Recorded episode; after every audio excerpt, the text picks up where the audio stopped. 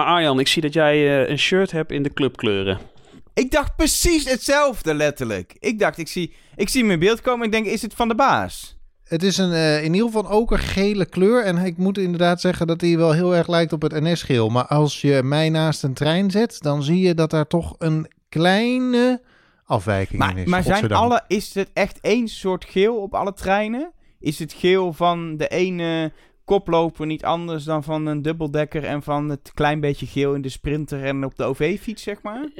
In beginsel moet het hetzelfde zijn. Ja, Maar het verkleurt natuurlijk een beetje hè, naarmate zo'n trein door het Hollandse landschap rijdt met alle weersinvloeden die daarbij horen. En de kleur geel wisselt ook nog wel eens een keer een klein beetje de huisstijl.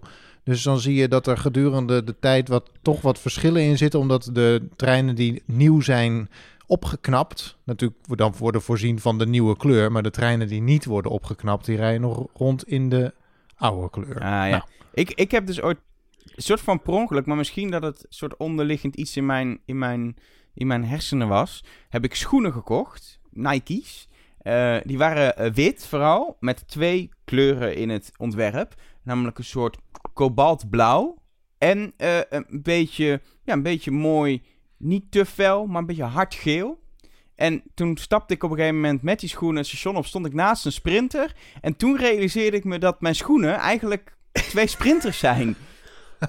en ik weet dus niet dat ik het... Ik heb ze gewoon gekocht, dacht mooie schoenen. Maar misschien dat het soort van was dat ik toch treinen wel heel leuk vind. Ik, weet het Ik niet. denk dat, dit, dat hier wel een psycholoog eh, een hele uiteenzetting over zou kunnen geven. Ja, ik denk toch dat dit een onderbewuste hang naar het treinwezen Ja. Het zag er vooral overigens grappig uit als ik op een OV-fiets zat, voor duidelijkheid. hoe dan ook, als jij gewoon even een blauwe muts opzet, Arie, dan eh, zit je helemaal goed in de clubkleuren.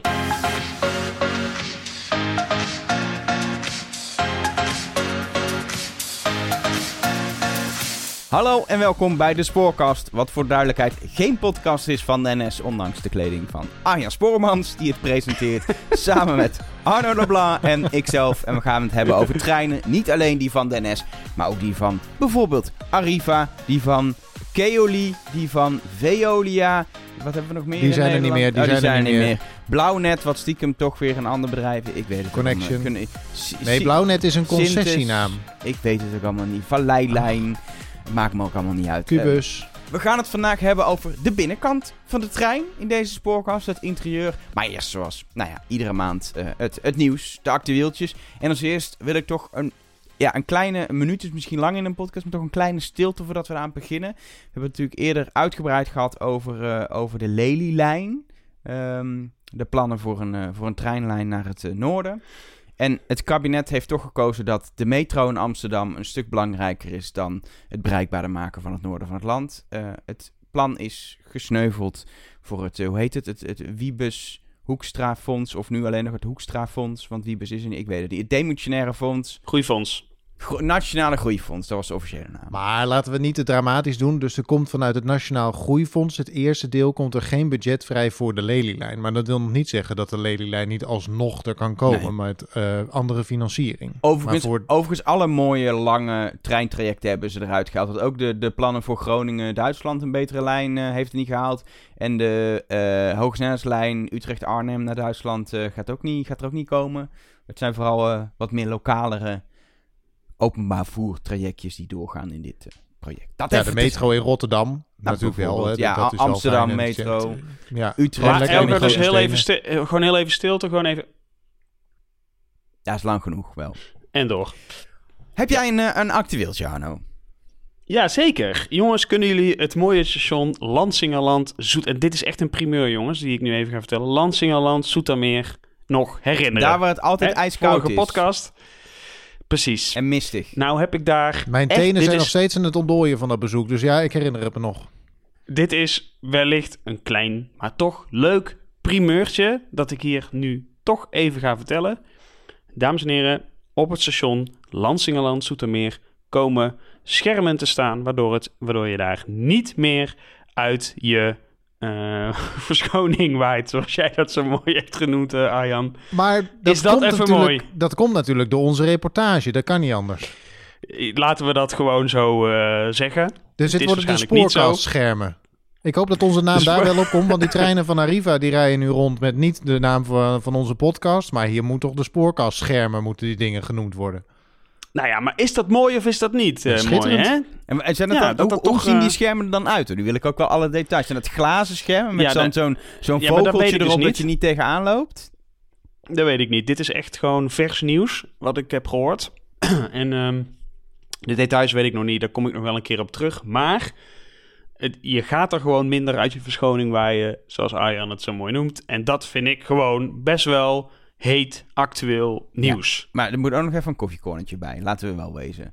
Even kioskje. En ik vind het jammer eh, dat Arjan die Nee, lul er nou niet overheen.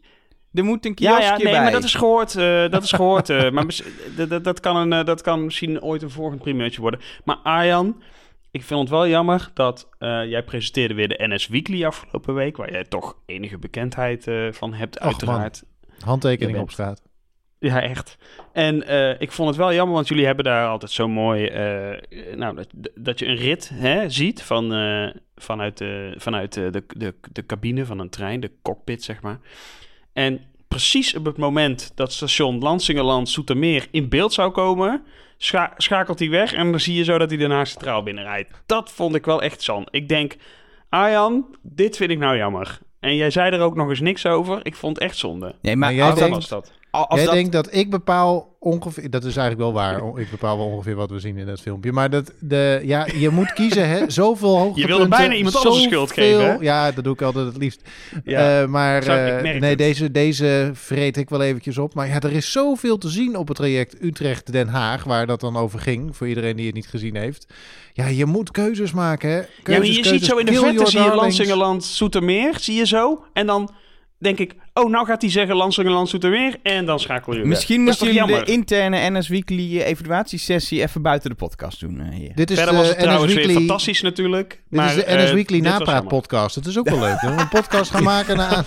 Waar niemand naar wil luisteren waarschijnlijk. Nou ja. Ja, goed.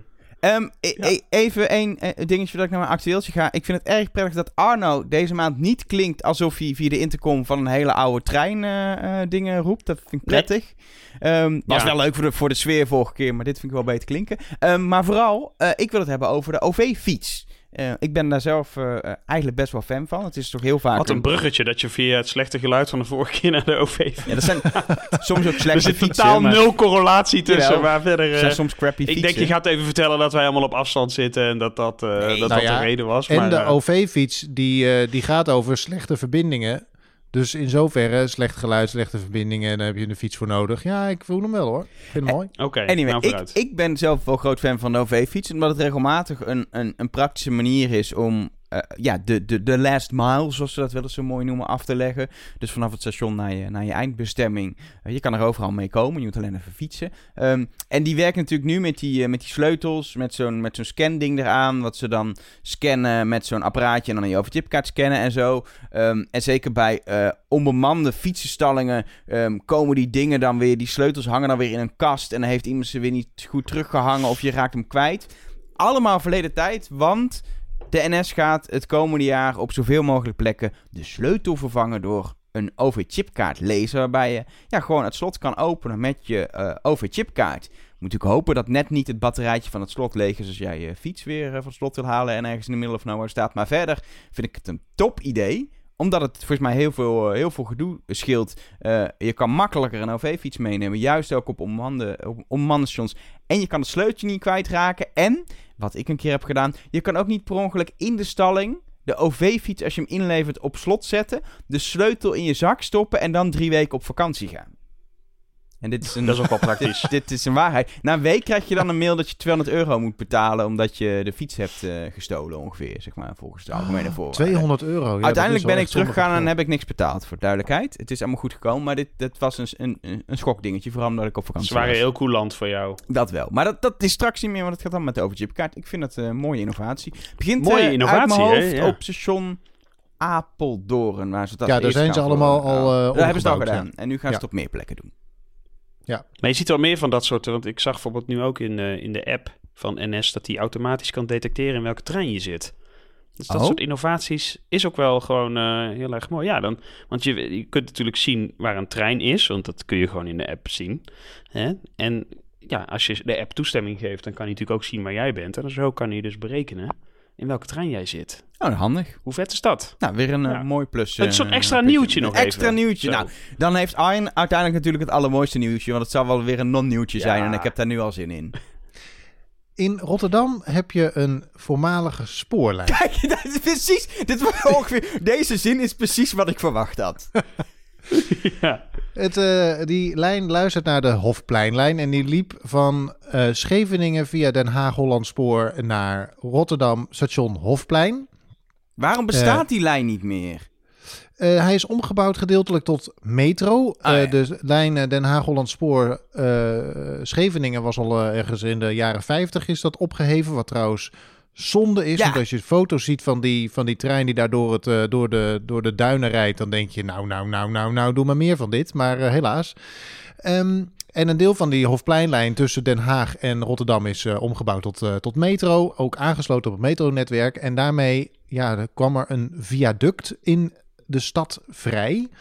Eh, want daar liep de spoorlijn overheen. Ehm, en dat wordt nou een dakpark. Die plannen die zijn er al heel lang. Een beetje de, de highline van eh, New York. Iedereen die wel een keer in New York is geweest of erover gelezen heeft, die kent eh, de highline wel. En nu zijn de eerste serieuze plannen om de aankomende vier jaar die hele, dat hele dak te verparken. En daarmee krijgt Rotterdam zijn eerste eigen soort highline. Dat is toch fantastisch, mensen? Ik heb, ik heb dan meteen een, een vraag. Hoe groot, of eigenlijk een dubbele vraag. Hoe groot is dit? Als je het over de Highline hebt, hebben we het namelijk over uiteindelijk een paar kilometer aan spoor wat echt, waar je echt doorheen kan wandelen. En, en dit klinkt als een viaduct, klinkt toch als eh 100 vierkante meter? Nee, dat, eh, de, de, het viaduct is volgens mij even twee kilometer lang. Dus Oh. je loopt vanaf station Hofplein tot aan de A. En dan moet ik opeens snelwegnummers weten. En dat weet ik nooit. Maar eh, laten we zeggen, eh, eh, bij Rotterdam-Noord eh, eh, er ligt, ligt de snelweg A12, 16, weet ik veel, zoiets. Ehm, en dat hele stuk, dat wordt een park. Dat ding dat is 6 meter breed. Eh, dat is wel aanzienlijk smaller dan eh, de Highline. Want volgens mij is de Highline eh, ongeveer het dubbele. Dus het wordt wel wat knusser, maar er komen werkplekken, er komen speeltuinen, de, de, de, de, de, om de, zo. Om het viaduct heen staan allemaal bo worden bomen geplant. Dus, je, dus het idee is wel dat het wat breder voelt, omdat je ook links en rechts eh, dat, dat, dat, parkachtige ding, je loopt eigenlijk door de boomtoppen. Eh, en je loopt eh, verhoogd door de prachtige wijk Rotterdam-Noord. Dus eh, ik werd wel blij van de eerste tekeningen. Maar, ander ding, de vervolgvraag is, staat er ook hoogbouw omheen? Ik ken de locatie niet zo goed. Er staat geen hoogbouw Kijk, omheen. en dat is altijd een beetje mijn ding. Elke stad heeft tegenwoordig een eigen highline. Ik woon zelf in Utrecht-Oost, waar we de Oosterspoorbaan hebben, wat een heerlijk park is om even hard te lopen. En waar ze echt nog de rails hebben liggen en de bovenportalen van de bovenlijn. Het is prachtig. Alleen, ze zeggen dan een soort highline. Maar als ik in de highline loop, dan loop ik langs hoge appartementencomplexen. Dan, dan kijk je om de zoveel meter weer zo'n straat in die van oost naar west door Manhattan loopt. En waar die gele Ah, maar taxis dat is New York rijden. inderdaad. Ja, Je gaat het nu vergelijken met New nee, York. Nee, maar als je zegt het is een soort highline, dat is de highline. En geen enkel ander spoorpark, zoals ik het maar even noem, komt in de buurt van dat gevoel. Dus elke keer moet ik toch weer naar New York toe. Maar moet Maar dat kijk, dan? Je hebt, eh, in Rotterdam heb je nou helemaal niet het raster, eh, eh, de, de infrastructuur die in een raster is gelegd als op Manhattan. Dus dat krijg je natuurlijk per definitie niet. De bebouwing staat er wel veel dichter op dan in Utrecht. Want Utrecht is natuurlijk een oude, eh, is vrij ruim opgezet. Ja. Hè? De, de bebouwing is vrij ver weg. Dat is hier niet. Mensen woonden ook echt aan dat viaduct. Eh, dus het heeft wel echt het, het stadse gevoel wat je in eh, eh, New York hebt. Het zijn ook van die jaren 30 ap- eh, bovenwoningscomplexen. Dus met een verdieping of 5, 6. Ah ja. Ehm, dus het is wel heel knus. Je krijgt verschillende op- en afgangen. Dus daarmee doet het er wel aan, aan denken. En ja, je loopt natuurlijk wel richting het Hofplein. eh, waar eh, de komende tijd nog iets van acht torens tot 250 meter worden gebouwd. Dus als je van noord naar zuid loopt, dan loop je wel in de richting van ehm, de, de, de wolkenkrabbers. Nou, dat, ik, ik, ik doe het ervoor. Wanneer kan ik er eh, wandelen? Ja, dat eh, duurt nog eventjes. Ze gaan in eh, eind dit jaar hebben ze de definitieve tekeningen en dan moet het allemaal aangelegd worden. Dus volgens mij is het idee om het in 2024 of 2025 eh, helemaal open te hebben. als het dan helemaal open is, dan gaan we op reportage daar. Graag, want je hebt nog steeds een station, daar kun je pizza's eten. Hebben wij volgens mij zelfs nog een keer koffie gedronken, Elger, in het voormalig station eh, Bergweg. Er zit een eh, Italiaanse... eh, Volgens mij was ik daar niet bij, maar mijn, mijn wederhelft wel. was jij daar niet bij? Heb, Ja. jij, jouw me- mede, je- heb jij jouw wederhelft alleen met mij jongens, op stap laten dit, gaan? dit, eh, dit gaat helemaal de verkeerde kant op. eh. Maar goed, er is dus nog een station, We station Bergweg. Dus we kunnen nog gewoon eh, dan ook op stationsbezoek daar. Nou, gaan we doen. Ja, iedere maand in de Spoorkast gaan wij op bezoek voor een reportage naar een eh, treinstation. Het is alleen een klein, heel klein dingetje, Arjan. Ja, eh, er is een eh, lockdown kennelijk. Ehm, Ja, daar heb er ik ook iets van ja, gehoord. Kennelijk. Ik, ik las er iets over in de krant en daardoor is het allemaal wat ingewikkeld. Dus wat hebben we nou gedaan? Nou, in het muziekje wat je net hoorde, in die tijd is eh, Arno vanuit zijn woning naar het station bij hem in de buurt gerend om ons een soort digitale rondleiding te geven. Dus ik kijk nu naar een scherm waarbij ik heel veel... Ach, daar is de naam van het station. Het is Driebergen-Zeist, Arno. Jij bent gewoon onze verslaggever ter plaatse om ons rond te leiden daar. Ja, nou weet je wat het is? Ik, Driebergen Zeist verdient het. Zal ik je uitleggen waarom? Graag. Omdat het een nieuw station is, zoals jij misschien wel zult weten. Hij is eh, begin vorig jaar opgeleverd. Maar dit station heeft nooit een officiële opening gehad. Want toen kwam er een soort virus. Dat heet corona. Dus ik vond eigenlijk dat wij wel een soort lofzang aan uh, Driebergen Zeist. Althans, dat hoop ik dan natuurlijk. Je weet het met Arjan erbij natuurlijk nooit. Maar uh, dat we een soort lofzang kunnen maken Ja. erop. En een van de dingen die bij Driebergen Dat zijn... wij hem dan maar openen, zeg Ja. maar. Hè?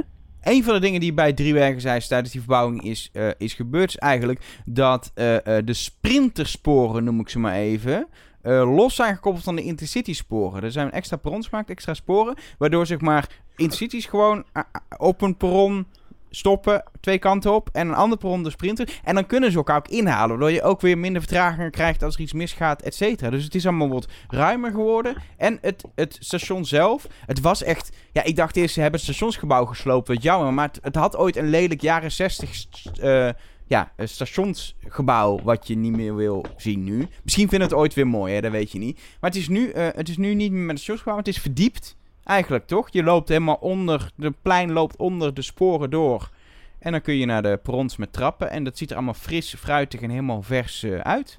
Nou, wat het Ja, leuke is van Driebergen Zeist is ook dat het in een prachtig groene omgeving ligt. Want je, je, je, je, wordt er omringd door allerlei landgoederen. Eh, en eerder was het een beetje een schmoetsige toestand daar eh, eh, rondom dat station. Maar nu is, heeft men ook geprobeerd om die groene omgeving al te laten beginnen op het station. Terwijl ze, en dat zien we nu op de beelden eigenlijk, nog hele mooie karakteristieke perronkappen hebben. Ziet u dat? Oh ja, nu het zegt. Nou, Ja. je staat eronder. Kijk, ja, nee, ja, maar, ja, maar je, let daar, je let daar niet altijd helemaal op. Nou, ik was nog even naar het spoor aan het kijken. Want inderdaad, eigenlijk, hè, de treinen die hier stoppen... Die, ja, die nemen eh, vlak voor het station een soort afslagje. Met een wissel natuurlijk. Terwijl het rechtdoorgaande spoor... Ja, dat loopt gewoon door. En daar, kun je, eh, daar, daar, daar zit geen perron aan. Dus eigenlijk ja, nemen de treinen die hier stoppen... Er stoppen hier trouwens ook intercities, Elger. Dan zijn ze hier in Zeist, Ja, eh, dat, Driebergen, dat, Zeist heel dat trots zit ik net helemaal uit te leggen. Oh, sorry. Dat heb Maar, ik helemaal van Wikipedia. Quizvraag. Hoe heet zo'n perron wat midden tussen de sporen ligt?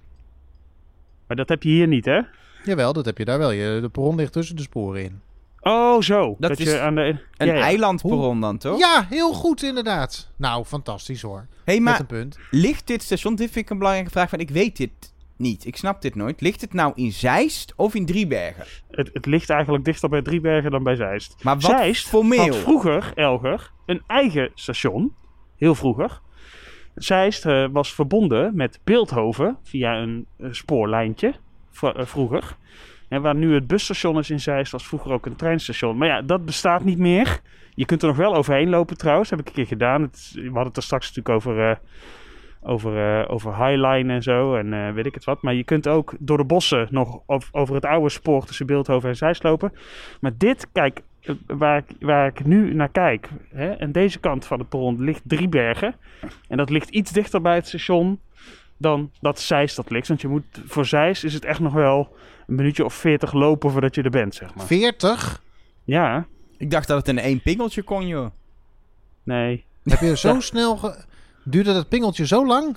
Hemeltje lief, het gaat, de tijd vliegt als je lol hebt. Maar wat, Ja. wel, wat wel leuk is over dat hele Driebergen Zeist... Ik las dus op de Wikipedia, om even in te lezen... dat in eerste instantie het station Driebergen heet. In 1864 werd het Zeist Driebergen. In 1904 werd het Driebergen. En toen is het in 1948 weer veranderd in het huidige Driebergen Zeist. Dus ze wisten ook niet zo goed...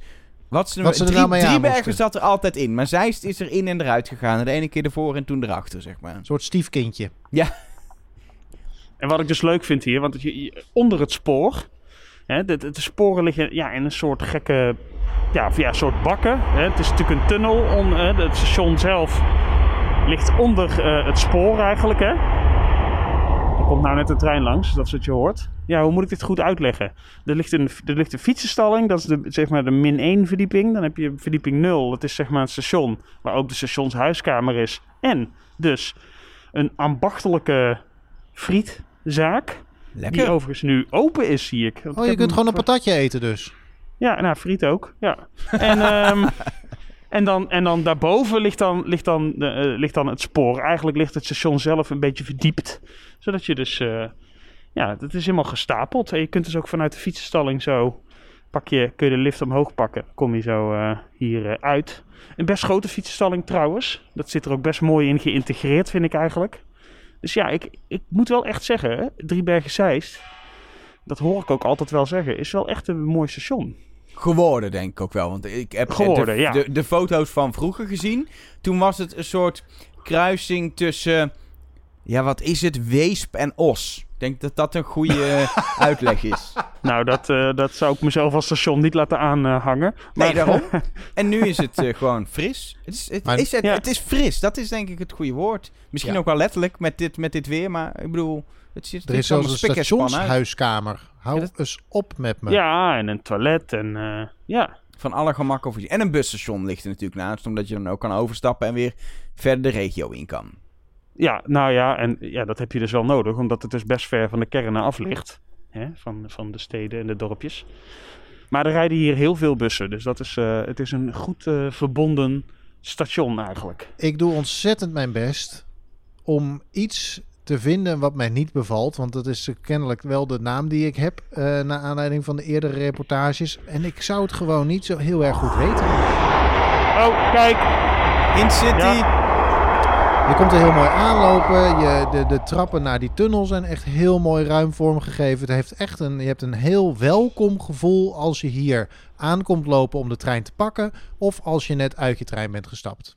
Nou, dan, dan rest ons nog maar één ding, denk ik. eh, en dat moet dan... Nou, dat doet Arno eigenlijk altijd. Maar zeker in dit geval, vanaf het station maar, eh, maar zeggen.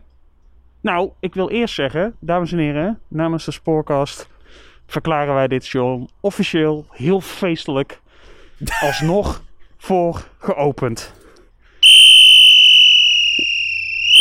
Dat was het openingssluitje. Dit was station Driebergen-Zeist, terug naar de studio. Oh nee, oh nee, shit, lockdown. Dit was station Driebergen-Zeist, terug naar, alle, naar huis, terug naar huis. Rennen. Dan kan Ja. Ar- Arno... Ja, dan kunnen we verder gaan met het hoofdonderwerp. En dan doe ik ondertussen eventjes het... is de hier werven- trouwens- Kan het zijn, Arjan, dat er wordt gestrooid op de perrons? Ik heb Nou, het idee dat hij gestrooid is. Ja. Tuurlijk is er gestrooid op een Er perron. ligt, wat- er ligt wat, eh, ja. Ga nou rennen, want we moeten verder met Oh het hoofdonderwerp over treininterieuren. Ja, oké. En Tot heb zo. jij nou ook een eh, station waarvan je denkt, nou, die spoorkastlui moeten daar echt een keer naartoe. Eh, Het zij buiten de lockdown, het zij er gewoon in, want het is super dichtbij, weet ik veel, Driebergen, het is dicht bij Utrecht of het is dicht bij Rotterdam, zodat we er heel makkelijk naartoe kunnen. Laat het dan eventjes weten. Je weet inmiddels de bekende kanalen, maar ik noem toch nog eventjes de e-mailadressen. Dit station is fantastisch, het spoorkast.nl. Hier moet je absoluut een keer naartoe, naar het spoorkast.nl. Of unicorns zijn de bom, het spoorkast.nl. De mails komen altijd bij ons aan en dan gaan wij eens eventjes lekker kijken waar we aankomende maand naartoe gaan. Verzoekje van Arno of je nog zes e-mailadressen kan bedenken om er nog iets op te lengen. Oh, is hij er nog niet? Nee. Oké. Heb vooral heel veel planten in huis, het spoorkast.nl. De... Ja, ik moet het toch verzinnen. Ik, eh, de- de- ik, ik doe het wel hoor, maar maakt het niet uit. Volgens mij kunnen we verder. En dan het uh, ja, zogenaamde hoofdonderwerp van deze aflevering van de Spoorcast. We gaan uh, de trein in. Uh, niet letterlijk, want we zitten nog steeds gewoon thuis, maar figuurlijk. We gaan het deze week hebben over het interieur van de trein. En ik weet niet, maar daar ben ik wel benieuwd naar. Als ik tegen jullie zeg treininterieur, wat is het eerste plaatje wat je voor je ziet? Wat is voor jullie het meest iconische treininterieur? Oeh, nou, ik, ik, ik weet wel uh, dat uh, ik vind uh, de, de treinen van Arriva, die in het zuiden rijden, hè, daar, daar heb je eerste klas, die best wel bijzonder is, vind ik. Of in ieder geval best wel fijn is. Want dan heb je van diezelfde tafeltjes waar, waar, ik altijd aan moet denken als ik in een internationale trein... hè, dan moet ik altijd aan een internationale trein denken. Dat zijn van die tafeltjes die zo uh, waar de laatste stukjes van de zijkanten van die tafeltjes, die zijn zo opklapbaar. Snap je wat ik bedoel? Oh, voor die uitklaptafel. Dus gewoon... die, die, klap je eerst open en dan kun je nog de, tafel vergroten door door te klappen, zeg maar.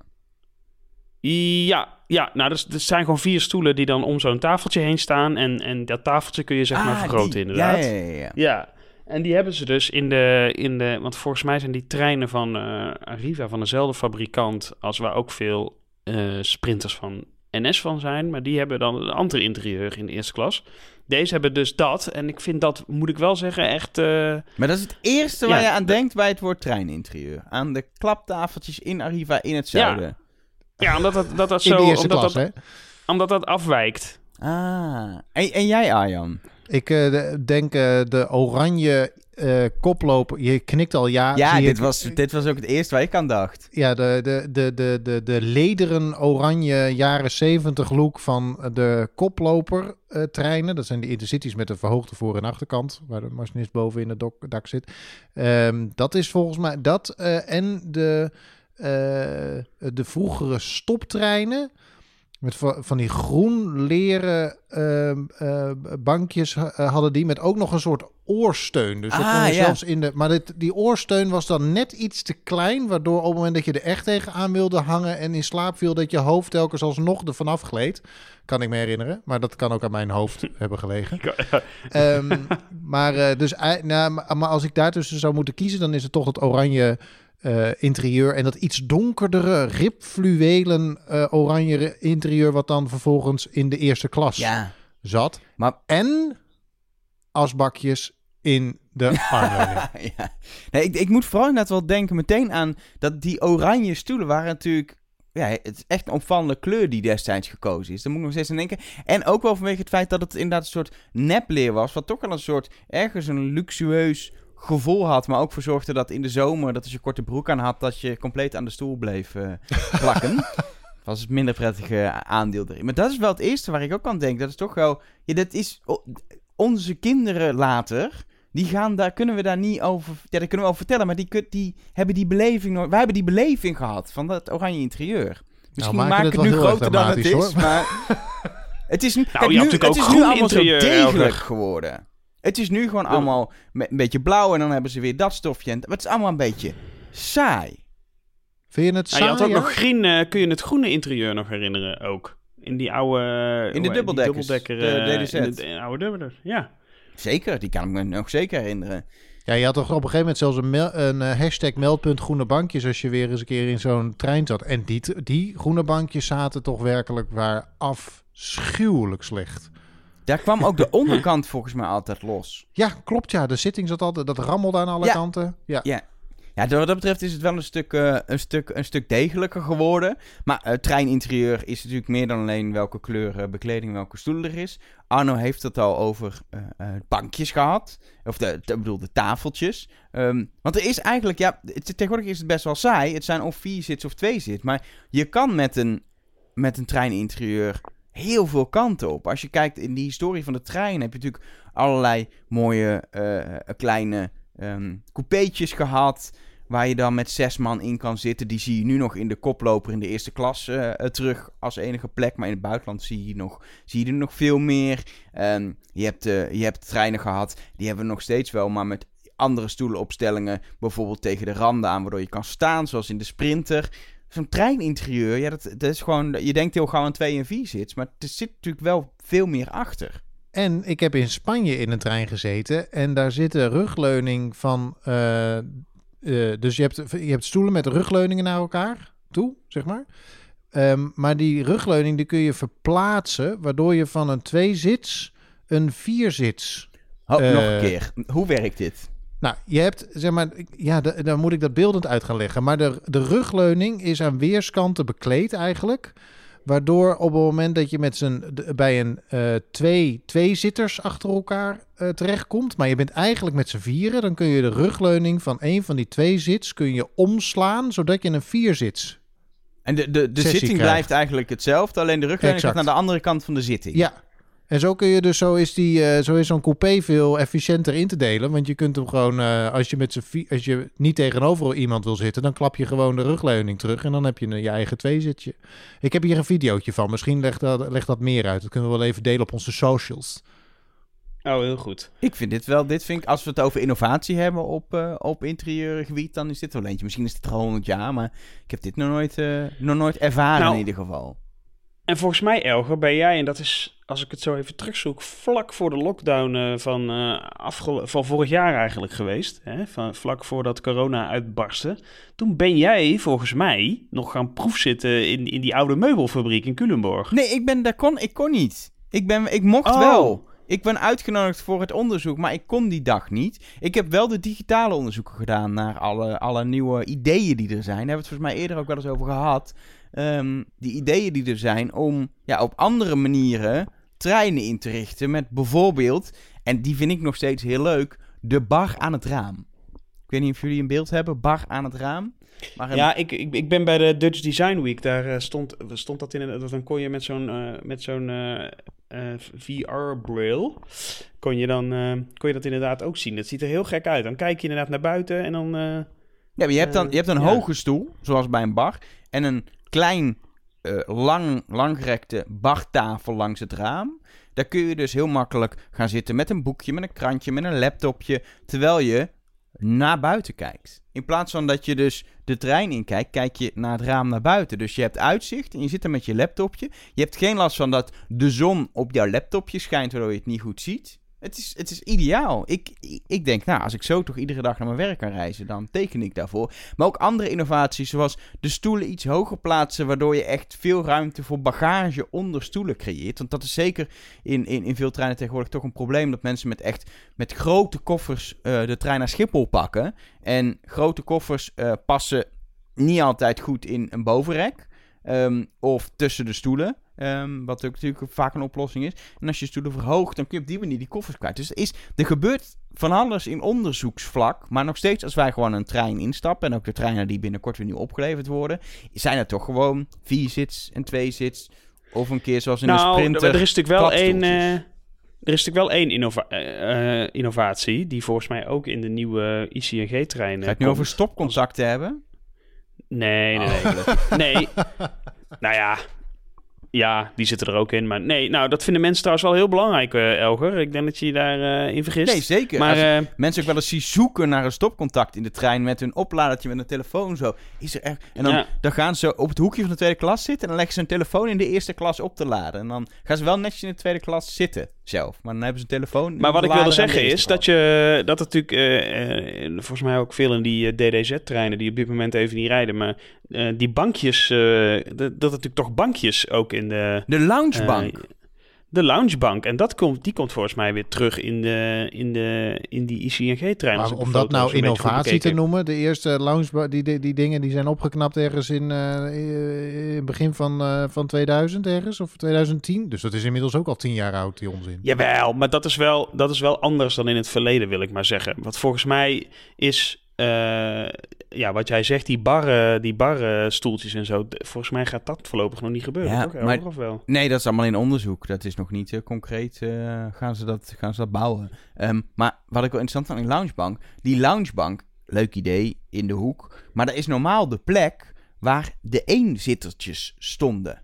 Je hebt altijd in, in, in coupés, heb je bij de deur vaak, dat er geen twee stoelen naast elkaar past in sommige treintypes, zoals dubbeldekkers. En dan heb je zo één stoeltje. En ik weet dat heel veel mensen het heel prettig vinden als je dat stoeltje weet te pakken in, in de trein. Want dan weet je zeker dat er iemand naast je komt zitten. Dan heb je de één zitten. En die zijn een beetje geslachtofferd.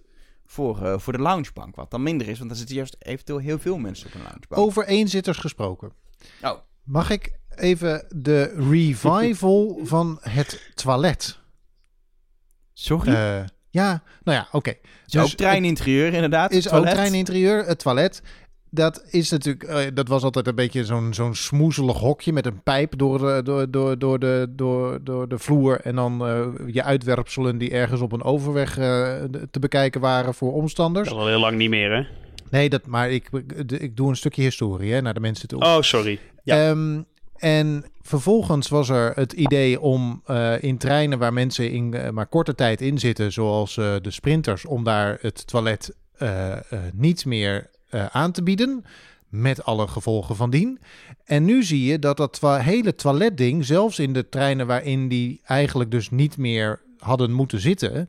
Maar dat zijn hele mooie, ruime, goed verzorgde ruimtes geworden met, eh, met kunst. Er is zelfs een, eh, een luiertafel tegenwoordig. Dus het heeft een hele, hele uitgebreide functie gekregen. Waardoor, ik weet niet hoe het met jullie zit, maar eh, de, de laatste jaren denk ik bij het gebruik maken van het treintoilet... Nou, dat weet je, dus zo gek is dat nog niet. Want het, is allemaal, het is- zijn allemaal mooie, ruime ruimtes geworden. Het is schoon over het algemeen. Eh, Er is toiletpapier in een hele mikmak.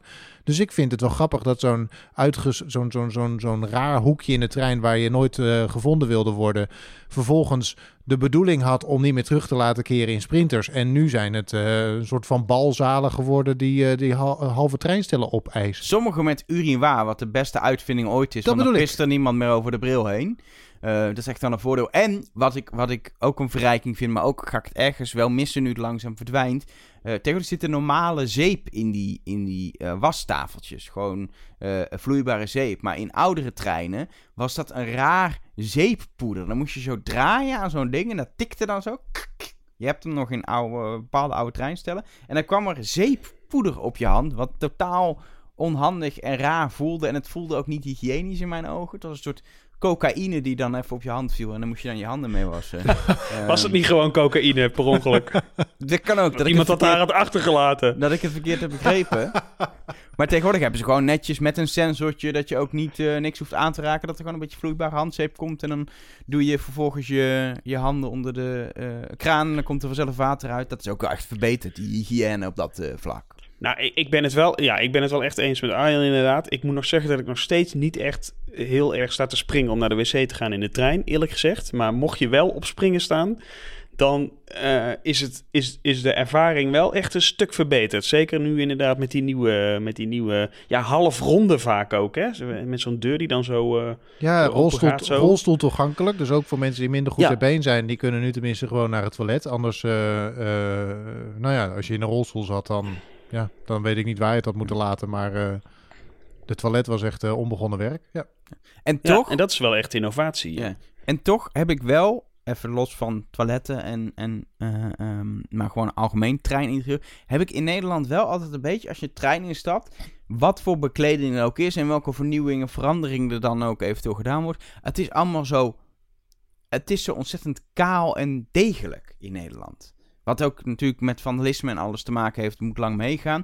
Maar als je in Duitsland treinen instapt, dan heb je nog zonwering die naar beneden kan. Eh, als je in Oost-Europa trein instapt en je hebt een oude trein, heb je zelfs nog gordijntjes.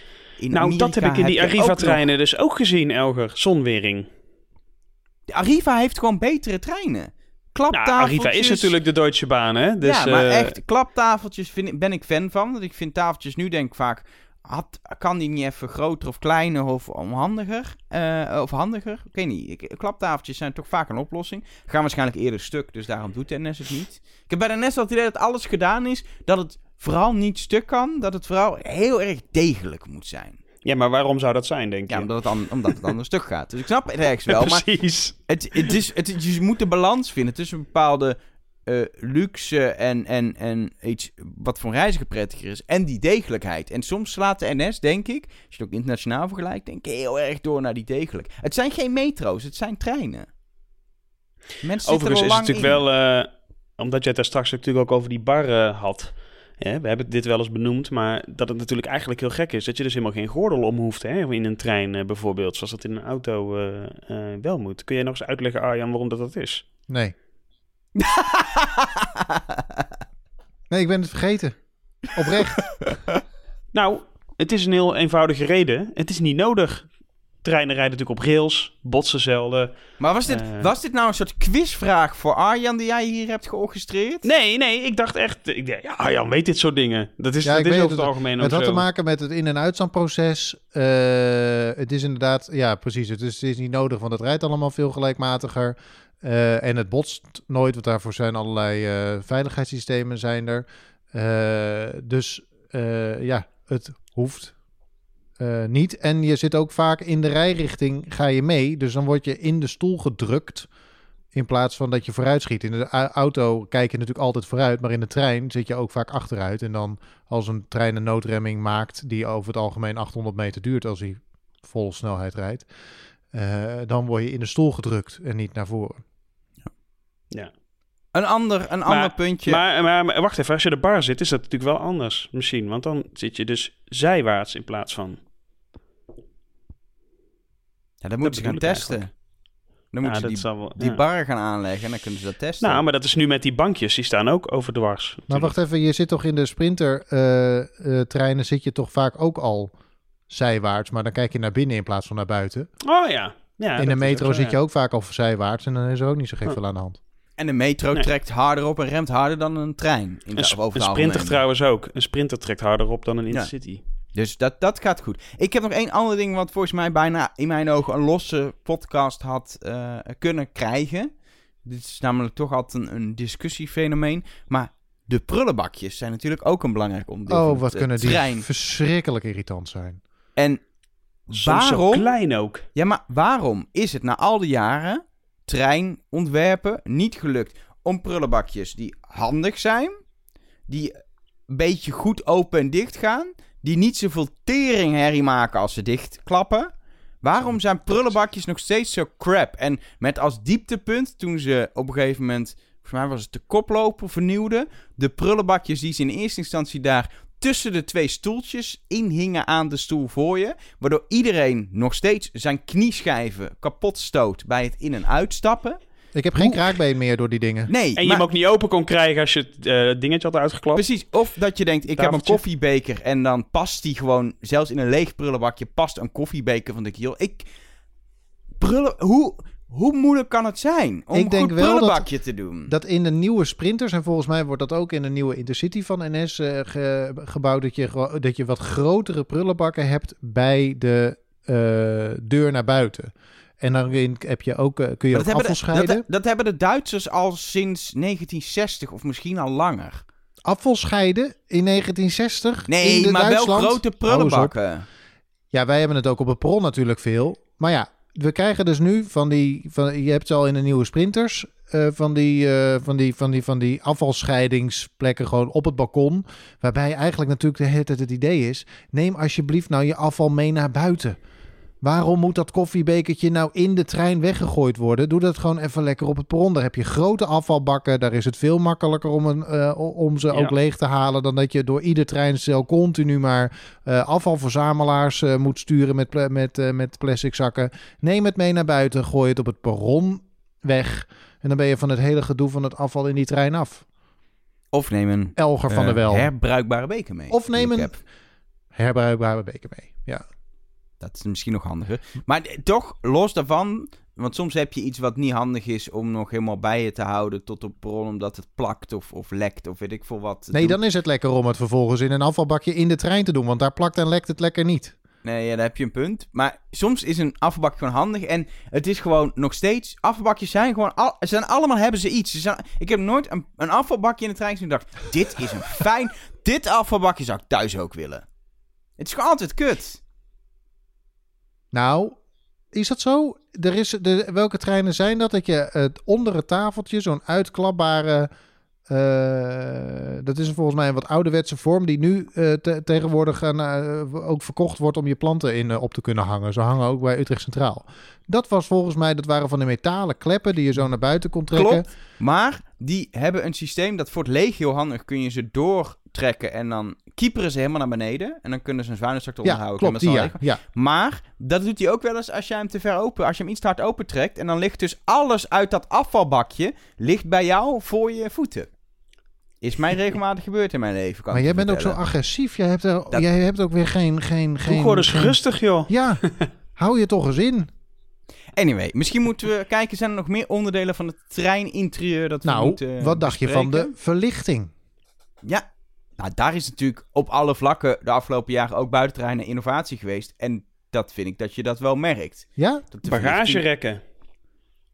Bagagerekken. Oh, dat wil het ook. Ik vast nog bij de verlichting. Oh, sorry. Ja. Nee, maar de- ik vind wel dat de verlichting echt wel beter is geworden met, eh maar met eh, de eh, wat, vind je de, wat vind je de trein met de pret- prettigste verlichting? Want ik, ik heb wel in van die, van die, van die eh, SLT's, sprinters, gezeten met zo'n lage instap. De Die is eerste heel wit. Die is precies. Dan zat je 's ochtends na je nachtdienst. Zat je in die trein, nou echt alsof je onder een zonnehemel zat werken. Dat klopt. Maar dat is de eerste, beetje de eerste LED-verlichting natuurlijk was een beetje dat. Maar als je nu gewoon moderne of gemoderniseerde treinen hebt, hebben die eigenlijk altijd hele prettige verlichting, vind ik. Het is altijd wel licht, wat wel prettig is in een trein, vind ik. Doet het gewoon goed. Ik vind het tegenwoordig wel... eh, En je leeslampje. heb ik nog nooit gebruikt. De veel treinen hadden toch een leeslampje. Ja, maar ik heb dat nog nooit gebruikt. Beetje zoals in het vliegtuig. Ja, maar dan heb ik het ook nog nooit gebruikt. Heb je nog nooit een leeslampje gebruikt in het vliegtuig? Nee. Jawel, toch? Nee. Oh, Nou ja, Oké. we dwalen af. Maar ehm, ik moet zeggen dat als, ze ze mogen wat mij betreft nog wel iets meer met kleur doen of zo. Want het is allemaal nog wel heel... Jij wil Philips Hue, dat je dan met de app van de NS eh, in jouw coupé de, de verlichting Ja. eh, Precies, dan doe ik hem op eh, spoorkast groen, zet ik hem dan. En dan, eh, ja, nee, het lijkt me hartstikke leuk. Nee, maar dat, dat het allemaal iets... het, ja, het, maar heb je dat niet? Dat het allemaal wel heel functioneel wit is? Thuis heb je toch ook altijd een beetje zo'n zo'n Ja, zo'n ledlampje met een, met een kleine jaren zeventig gloed? Maar dat past wel bij, de, bij het extreem functionele inrichting, kleurkeuze, materiaalkeuze, ontwerp wat de NS hanteert. Dat Dus past ook een degelijke verlichting bij. Ah, oké. Jij wil net als met de Erasmusbrug dat je het zelf kunt kiezen. Ja, precies. Was toch gehackt? Ja, die kleurkeuze. Maar goed.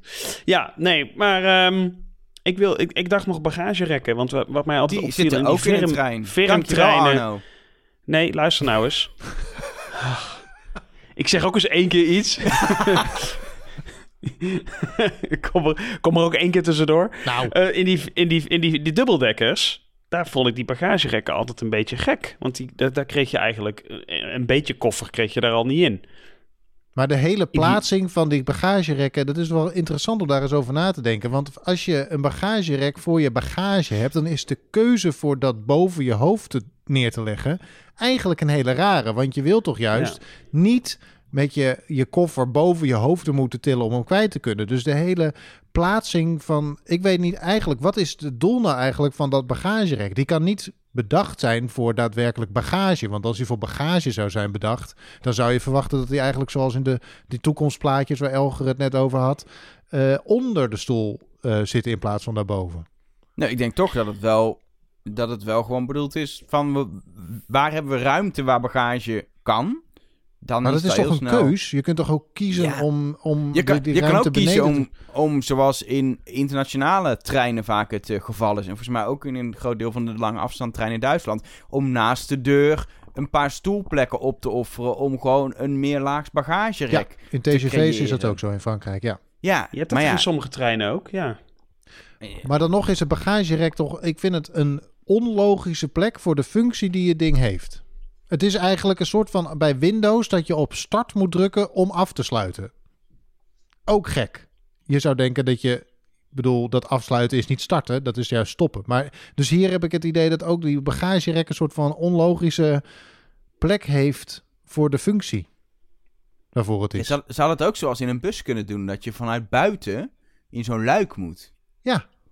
Nou, dat is een goed idee zeg. En dat, dan, dat je niet op tijd bij het luik bent en dat je dan dat, dat de trein weer wegrijdt. In de kruipruimte van de trein, dat je daar eh, je, eh, je Nee, ik, bagage ik denk in- toch gewoon dat het de meest praktische plek was als je een trein hebt met stoelen erin. Waar kan je nog bagage kwijt? Ja, eh, boven je hoofd. Daar Maar zou ja, het dan... Kijk, voor een paraplu kan ik het me voorstellen. Dat is handig daarbovenin. Weet je, dat is ook niet zo erg om die... eh, die vergeet je alleen als je die hem vergeet je alleen en dan eh, kan hij weer vervolgens... Ze zouden eens een keer de week van de gev- gevonden paraplu's moeten organiseren bij de NS. Maar Nou, het is sowieso niet echt fijn als je natuurlijk een, een koffer hebt. Om die eh, in zo'n dubbeldekker, om die, eh, want je moet nog een trap op of een trap af en dan nog door zo'n deur heen. En eh, dat is eigenlijk, eigenlijk is het natuurlijk überhaupt niet heel handig. ik denk dus dat er maar weinig mensen waren...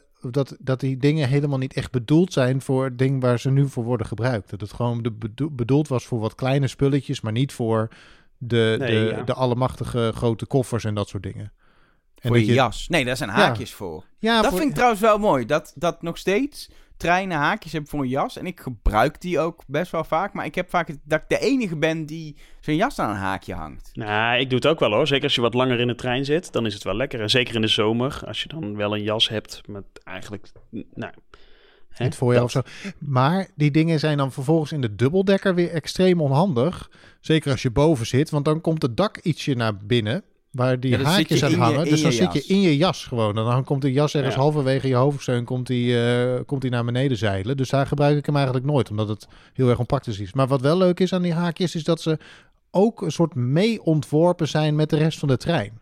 Dus het is in iedere trein is het een ander soort haakje. Dus Het is het- niet gewoon een haakje, maar het is een ontworpen haakje. ja, maar net zoals al die stickers op deuren, al die teksten die eh, soms op wanden zitten. Je moet dus, ik heb wel eens een artikel gelezen over het ontwerp van die kunstuitingen in een trein. Want dat moet, er, er moet franje op de muur, want anders zit, je, eh, anders zit je gewoon zoals thuis naar een gestukte muur te kijken. Doe je ook niet, daar hang je ook iets aan op of je schildert hem in een leuke kleur. Dus er moet iets op die muren, maar dat moet dus eh, door niemand aanstootgevend gevonden worden. Dus in alle en dan vlekken en tekeningen... patatbakjes. Bijvoorbeeld- als Frietbakjes bedoel jij? Ja, precies. Nou, precies. Daar Ja, gaat het ja. dus al mis. Maar daarom staat er ook niet frietbakje, maar staat er, is er gewoon een afde- afbeelding van een bakje met uitstekende stukjes aardappel. Ehm, maar en de teksten en zo, er is, er is een hele, er wordt echt uitzonderlijk lang nagedacht over wat daar nou op moet, zodat eh, de, de, de teksten die er overheen lopen of de afbeelding of zo, dat er geen rare beeldenissen in zitten, dat je daar niet iets vreemds in kunt zien, dat er niet per ongeluk ergens, weet ik veel, een, een, een, een, een hakenkruis bij wijze van spreken Precies. of zo in terug te, te, te, te vinden is of een ander, eh, eh, ander aanstootgevend iets. Dus daar is, daar is heel veel om te doen altijd. Maar dat, dit doen wij dan wel weer, voor mijn gevoel, beter dan, dan in het buitenland. Wij hebben heel veel aandacht voor een soort hele niet aanwezige kunstvormen in het interieur van de trein.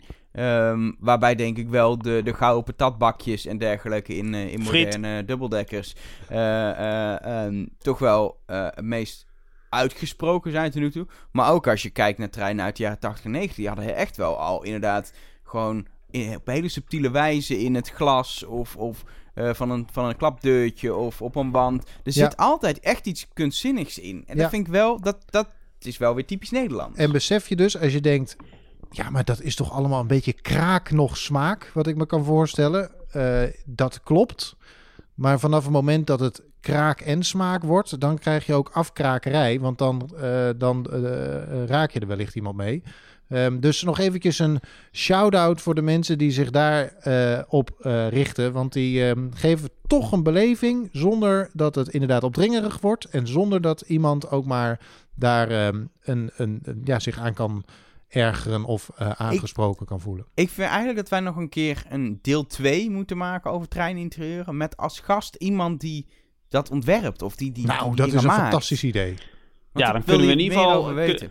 Kunnen we nog over, dan kunnen we het nog over de vloer doen. hebben. En over het plafond. En over de schermen in de trein. Waarop je nooit de vertrektijden ziet. Maar altijd alle reclame voor spoordeeluitjes. Eh, allemaal dat soort dingen. Want daar komen we nu niet meer aan toe. Maar ik merk dat, dat er nog honderd andere onderdelen zijn aan een treininterieur. Ehm, maar voor nu denk ik dat we door moeten. Want hij zit er al voor te wachten. Onze conducteur van de maand. En dan is het tijd voor, nou ja, als je het mij vraagt, toch iedere maand weer het hoogtepunt van, eh, van de spoorkast. De Hashtag zin in. hashtag zin in, ja, de spoormedewerker van de maand. En het is weer gewoon een ouderwetse conducteur. Als het goed is, hebben we aan de telefoon conducteur Jos. En goedemorgen allemaal. Hoi Jos. Welkom in, eh, in de spoor. Is dit je eerste podcast? Dit is mijn eerste podcast, ja. Nou, welkom. Het is gewoon alsof je met iemand belt eigenlijk, maar dan met drie mensen. Zo moet je het zien. Hey Elge, en het, en het is me toch een bijzonder verhaal uh, waarom wij conducteur Jos aan de lijn hebben. Ja, dat is echt... Uh, Want, ik weet niet of jij... Hij zit wel eens in treinen. Ja, da- da- dat ook. Vind ik bijzonder. Maar eh, eh, eh, wij weten natuurlijk, eh conducteur Jos werd ons aangedragen eh, van jullie moeten echt even met Jos bellen. Want, eh, nou, jullie weten misschien nog wel, eh, eind van het jaar eh, was het weer de week van de verloren knuffel.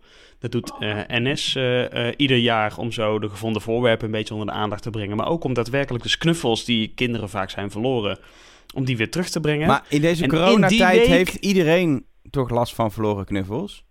ja, precies.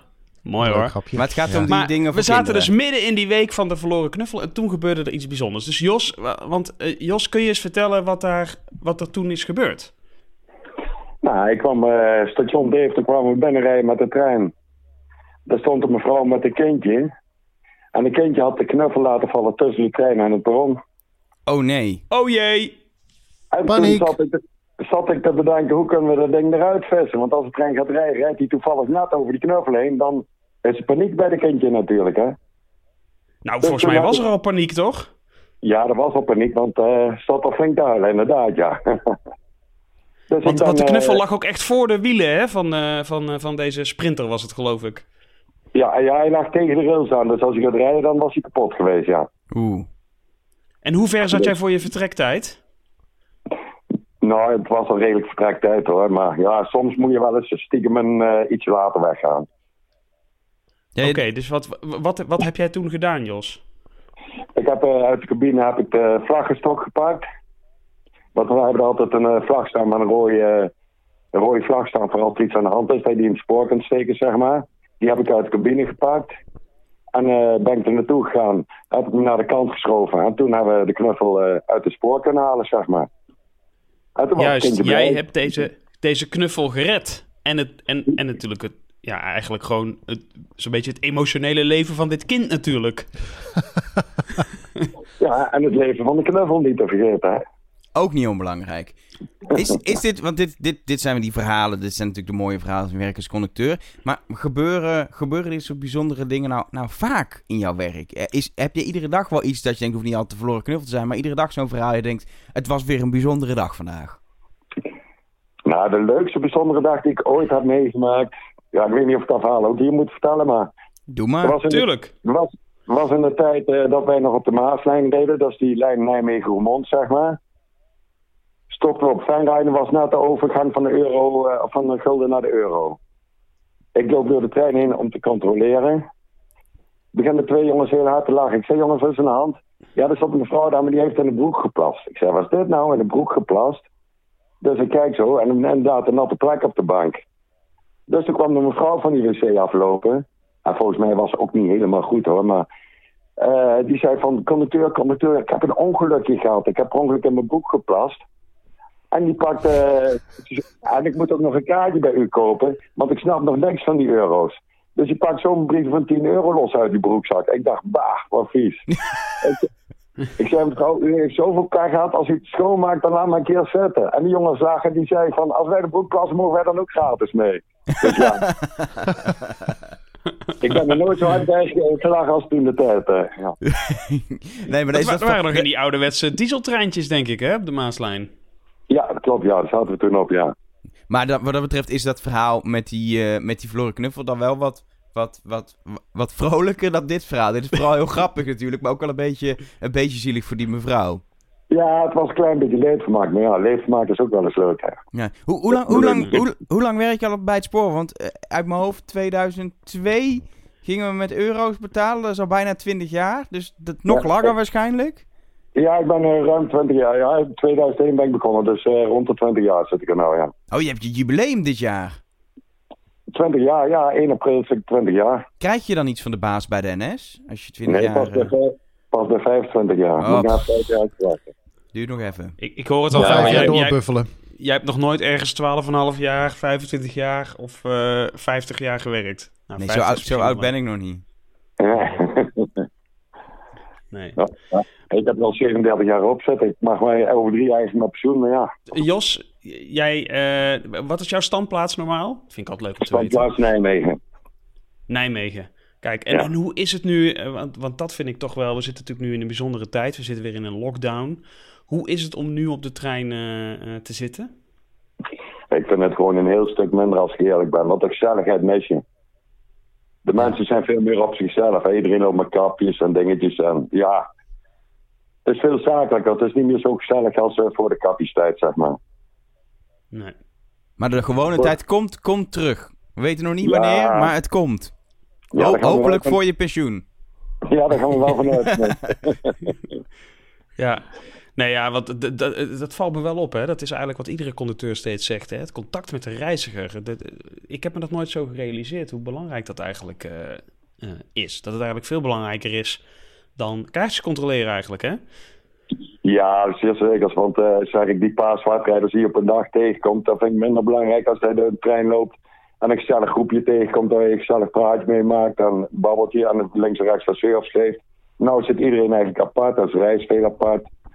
En een hoop jeugd, die zitten wel allemaal samen, maar ja, die weten de weg vaak wel, hè. ja. Ja. Hey Jos, jij bent de hele maand nog conducteur van de maand. Ga- Applaus! Dat sowieso, een klein applausje. Mag, Nou, dank jullie wel. ga je dit nu ook eh, vol trots eh, op standplaats Nijmegen aan de muur hangen met een foto van jezelf? Of moeten wij dat even regelen? Nou, zover hoeft het mij niet te gaan, hè. Nee, ik vind toch dat we, dat we zo'n oorkondes moeten gaan maken die we op standplaatsen kunnen hangen eigenlijk. Maar daar gaan we het nog wel buiten de podcast over hebben met z'n Ja, ik begrijp dat dat in het Ja. verleden wel eens is gebeurd hoor. Dat eh collecteurs eh, heel trots op hun standplaats natuurlijk wel eh, ook echt eh, eh, collecteur van de maand. Ja, je, je, Ja, je zult het is maar niet zijn. zomaar wat. Dat is niet zomaar Nee. wat. Ja, ja, dat klopt, ja. Toen kreeg je ook nog wel eens een bosje bloemen als je iets had gedaan, of een bonnetje of zo, weet je wel. Maar dat is tegenwoordig niet meer, hè. Ah, jammer. Ja, Ja. nou. Dat, dat, is- dat was eenmaal in een verleden. Ja, maar toen, eh, ja, toen was het nog anders. Hè. Toen werkte je heel anders nog. Ja. Hey Jos, dankjewel voor je tijd en je mooie verhaal. En natuurlijk, Bedankt eh. En natuurlijk dank aan eh Annemieke en het kindje, ik weet ook hoe die heet, JV, voor het aandragen natuurlijk van, eh, van, eh, van conducteur Jos. Want dit verhaal hadden wij natuurlijk niet willen missen. Nee, hartstikke leuk ook van ze hoor, dat ze mij nagedragen hebben. Heb je nou ook een spoorwedewerker, conducteur, machinist, eh, ICB-bestrijder? Eh, nee, dat, dat deed ik vorige keer ook al fout. een incidentenbestrijder, eh servicemedewerker, noem maar op, van de maand. Laat het aan ons weten. Je kent ons mailadres eh, inmiddels wel. Dat is bijvoorbeeld ehm plafondverlichting is spoorkast.nl. Doe mij een lekker interieurtje spoorkast.nl of dat zei ze vannacht ook spoorkast.nl. Kijk maar eventjes. Je kunt ons overal bereiken, ook via Twitter. Eh, via eh, Facebook, we, Instagram, de hele shebang. Zorg er wel eventjes voor dat je laat weten ja, wie het is en eventueel met contactgegevens. Want dat maakt het voor ons aanzienlijk makkelijker om ehm, contact met dezegene te vinden. We zijn je onwaarschijnlijk dankbaar voor je medewerking. Ja, en zo, zo zijn we ook bij Jos gekomen. Het is ook gewoon getipt. Precies. Dus dat, dat is het leuke. Want anders, wij komen natuurlijk zelf ook al eens een conducteur tegen als we in de trein zitten. Maar het is leuker om, om het vanuit het hele land te krijgen. Zeker weten. Ja, en we willen natuurlijk die bijzondere verhalen erbij hebben ook. Zeker. Zeker. Zonder, zonder bijzondere verhalen doen we het niet. hey jongens, is het een idee eh, om de volgende keer, hè? Om toch eventjes, eh, eh, want de verkiezingen komen eraan. En eh, in, de, in de verkiezingsprogramma's staat wel heel veel ook over spoorse zaken. Dus zullen wij eh, voor volgende maand eh, naar de verkiezingsprogramma's kijken eh, als hoofdonderwerp. En dus even zien, eh, ja, nou, eigenlijk dat mensen een beetje weten. Stel je bent spoor-minded, waar, waar moet je dan eigenlijk, waar, waar zou je dan eigenlijk op kunnen stemmen? Ja, ik vind het een goed idee dat jij die verkiezingsprogramma's allemaal Ja, vind doorleest ik ook en ons leuk. dan bijpraat. Dat vind, Ja, ik, vind ik geen eh, enkel probleem. Echt niet? Vind ik geen enkel probleem. Jij Nee, vindt dat ik- leuk? Hou je, ga je die proza dan allemaal lezen? Ja, zoveel is dat niet hoor. Wisten jullie bijvoorbeeld? Nee, dat ga ik dan volgende maand vertellen. Ja, er een staan namelijk soms hele teaser. leuke Dit is- dingen in. nou, Ja, maar dit... Ik denk niet dat dit de meest zeg maar, sexy uitnodiging is dat je volgende maand moet luisteren eigenlijk. Nou, het spoorkast stemadvies voor de Tweede Kamerverkiezingen Dat van waar. 2021. Ik ben wel benieuwd wat eruit komt hoor. Nee, stemhulp, geen advies, zou ik zeggen. Maar dat, dan, dat je dan achterkomt dat een partij waar je echt zeg maar fundamenteel verder tegen de ideeën bent, wel de beste spoorideeën heeft. Het zou kunnen. Nou, er is bijvoorbeeld een kunnen. partij Nee, die inzet niet- niet- op, niet het- doen. op een spoorlijn tussen Nijmegen en Eindhoven. Bijvoorbeeld. Dat kan niet anders dan de SP zijn, want die komen uit Os. En dat ligt ertussen. Ja, die willen dan... die- precies. Nee, maar dan, nee, die trein komt dus niet in Os. Oh, die komt... Of hij gaat bij Boxmeer rechtsaf en dan heeft is. Emiel Roemer alsnog Stukje een trein. ja. topografie, eh, Elger, maakt niet uit, komt goed. Eh, anyway, laten we voor nu afronden. En dat doen we met het prachtige fluitgeluid van Arjan Spoormans. Hoop ik tenminste. Ja, wat leuk dat je weer luisterde. Like je, subscribe je en zo, hè. En tot de volgende maand met het... eh, God, jezus, die verkiezingsprogramma's. Heftig. Vond het wel leuk, hoor, jongens. Gelukkig.